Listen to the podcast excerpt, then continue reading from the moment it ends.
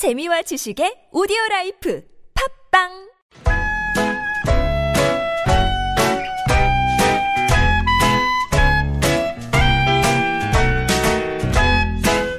메마른 마음에 산뜻한 문화의 바람이 붑니다. 이다혜의 책 그리고 영화 We were chasing some cinematic schemes, but I'll give you Panavision pictures 복잡한 일상에서 잠시 벗어나서 책과 영화 이야기에 푹 빠져보겠습니다. 이다혜의 책 그리고 영화 시네21의 이다혜 기자와 함께합니다. 안녕하세요. 네, 안녕하세요. 네. 오늘은 현실에서 좀 도피하고 싶은 날이에요. 네. 아, 워낙 뭐 요즘에 안팎으로 예, 뉴스 보면서 예. 한숨 쉬는 일 정말 많은 것 같은데. 그러게요. 예, 오늘도 그런 날이었네요. 아, 굉장히 피곤해 보이시네요, 오늘.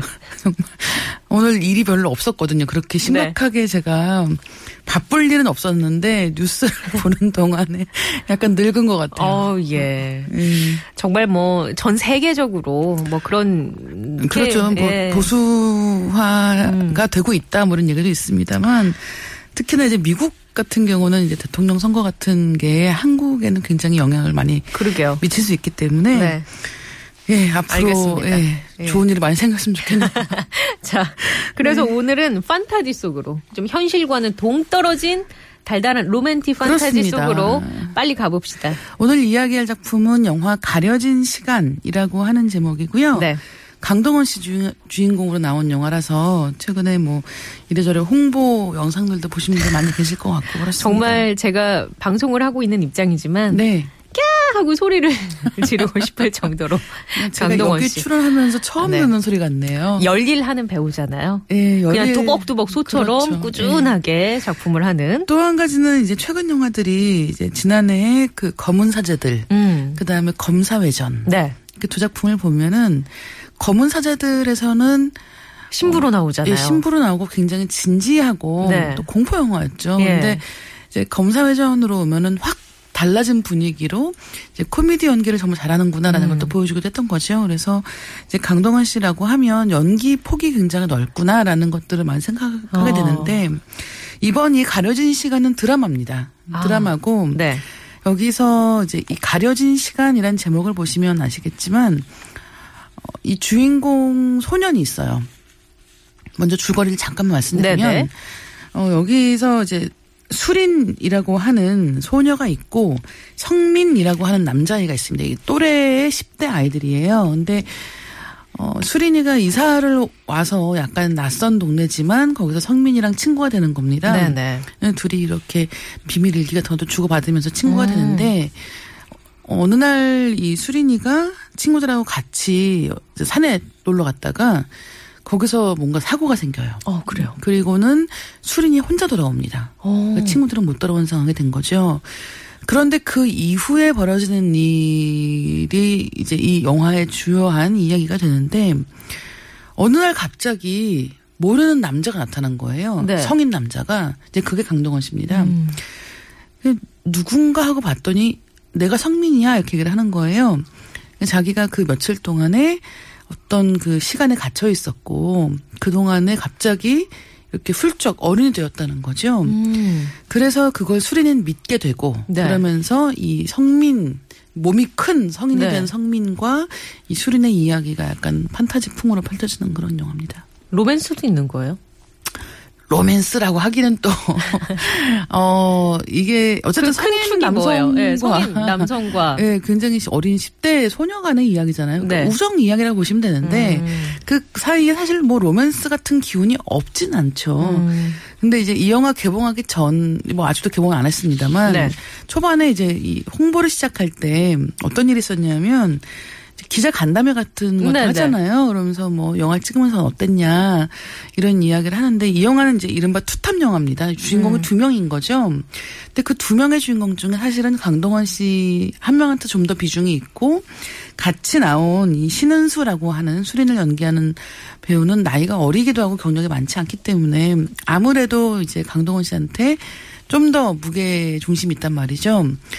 근데 그때 이야기 하기를 어, 이 강동원 씨가 나를 오빠라고 부를 줄 알았더니 너무 당연하게 아저씨라고 부르더라며 어, 그런 이야기를 했던 거죠. 그래서 당시에 많은 분들이 야, 그래요. 그냥 아저씨다. 음. 예, 이열 서너 살된 음, 친구에게 그렇죠. 아저씨 나이가 두 배도 넘는데 강동원 씨도 30대 중반이니까 35이 그렇죠. 예. 넘었으니까. 예. 그래서 지금 아무리 강동원이라고 해도 그럼요. 왜 이런 말을 피해갈 수 없다 예. 이런 이야기로 한동안 또 이렇게 굉장히 재미있게 회자되기도 했는데 네.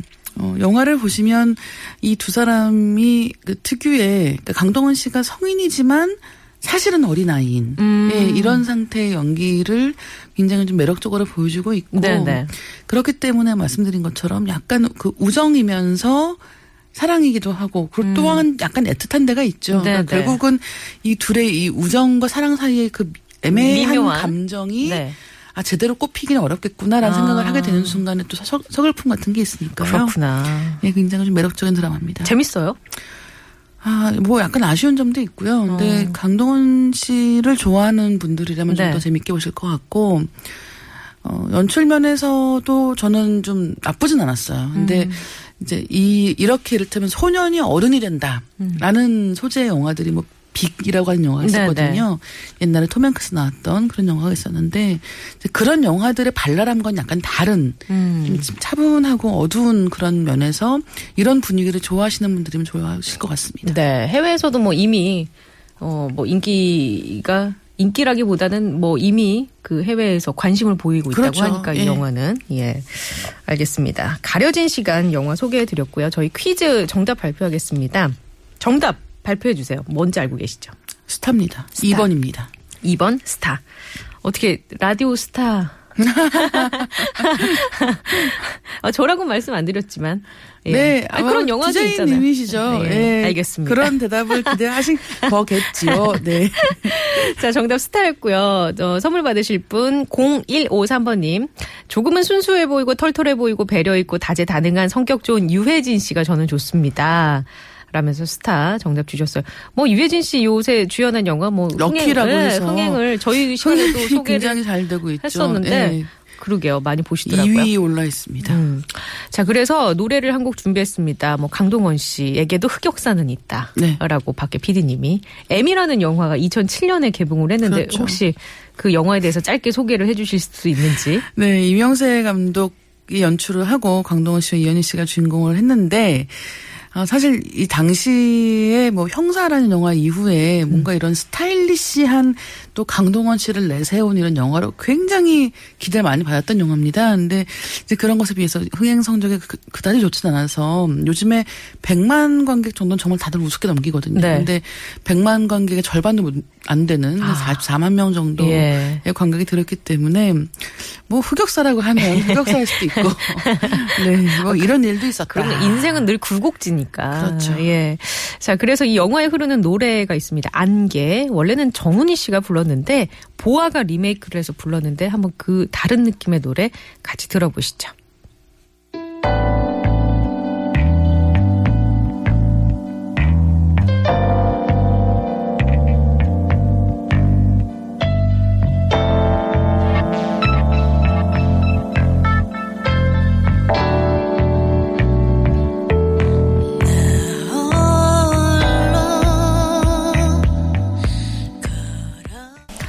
네, 이다희 기자와 함께 책 그리고 영화 이야기 나눠보고 있습니다. 영화 이야기는 어, 가려진 시간 소개해드렸고 이번에는 책 수다로 한번 넘어가 볼까요?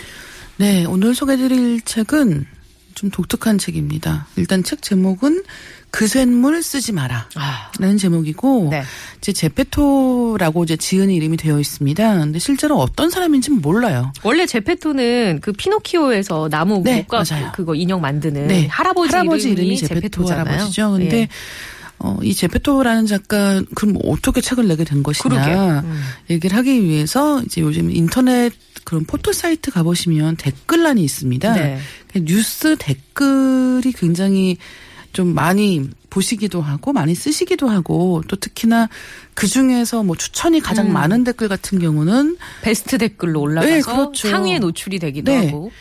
그 중에도 특히 또 잘 쓰는 사람들이 있는 거죠. 네. 요즘에도 뭐 뉴스 댓글 관련해서 이래저래 뭐 이야기가 많이 되고 네네. 있습니다만 이 제페토라는 사람은 그런 댓글을 쓰는 사람이었던 거예요. 그러니까 댓글을 쓸 때 닉네임을 제페토라고 쓰고 결국은 자기가 어떤 사람인지 밝히진 않았는데 이 사람의 댓글이 특이했던 건 뭐냐면 댓글 다 시를 씁니다. 그러니까 어떤 기사가 쭉 있으면 그 밑에 댓글을 쓰는 란에 이 제페토라는 그 아이디 네, 닉을 쓰는 예, 닉네임으로 답시. 그러니까 그렇죠. 답글이 아니라 답시를 쭉 쓰는. 그렇죠. 네. 그래서 그 시를 통해서 사람들이 아 이게 이런 뉴스지라고 음.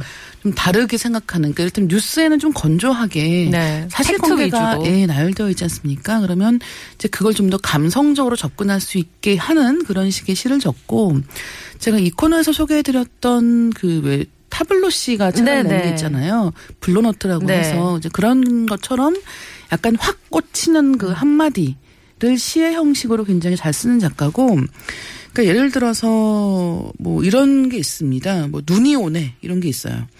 내린다는 말보다 온다는 말이 좋다. 너도 눈처럼 마냥 오기만 하여라.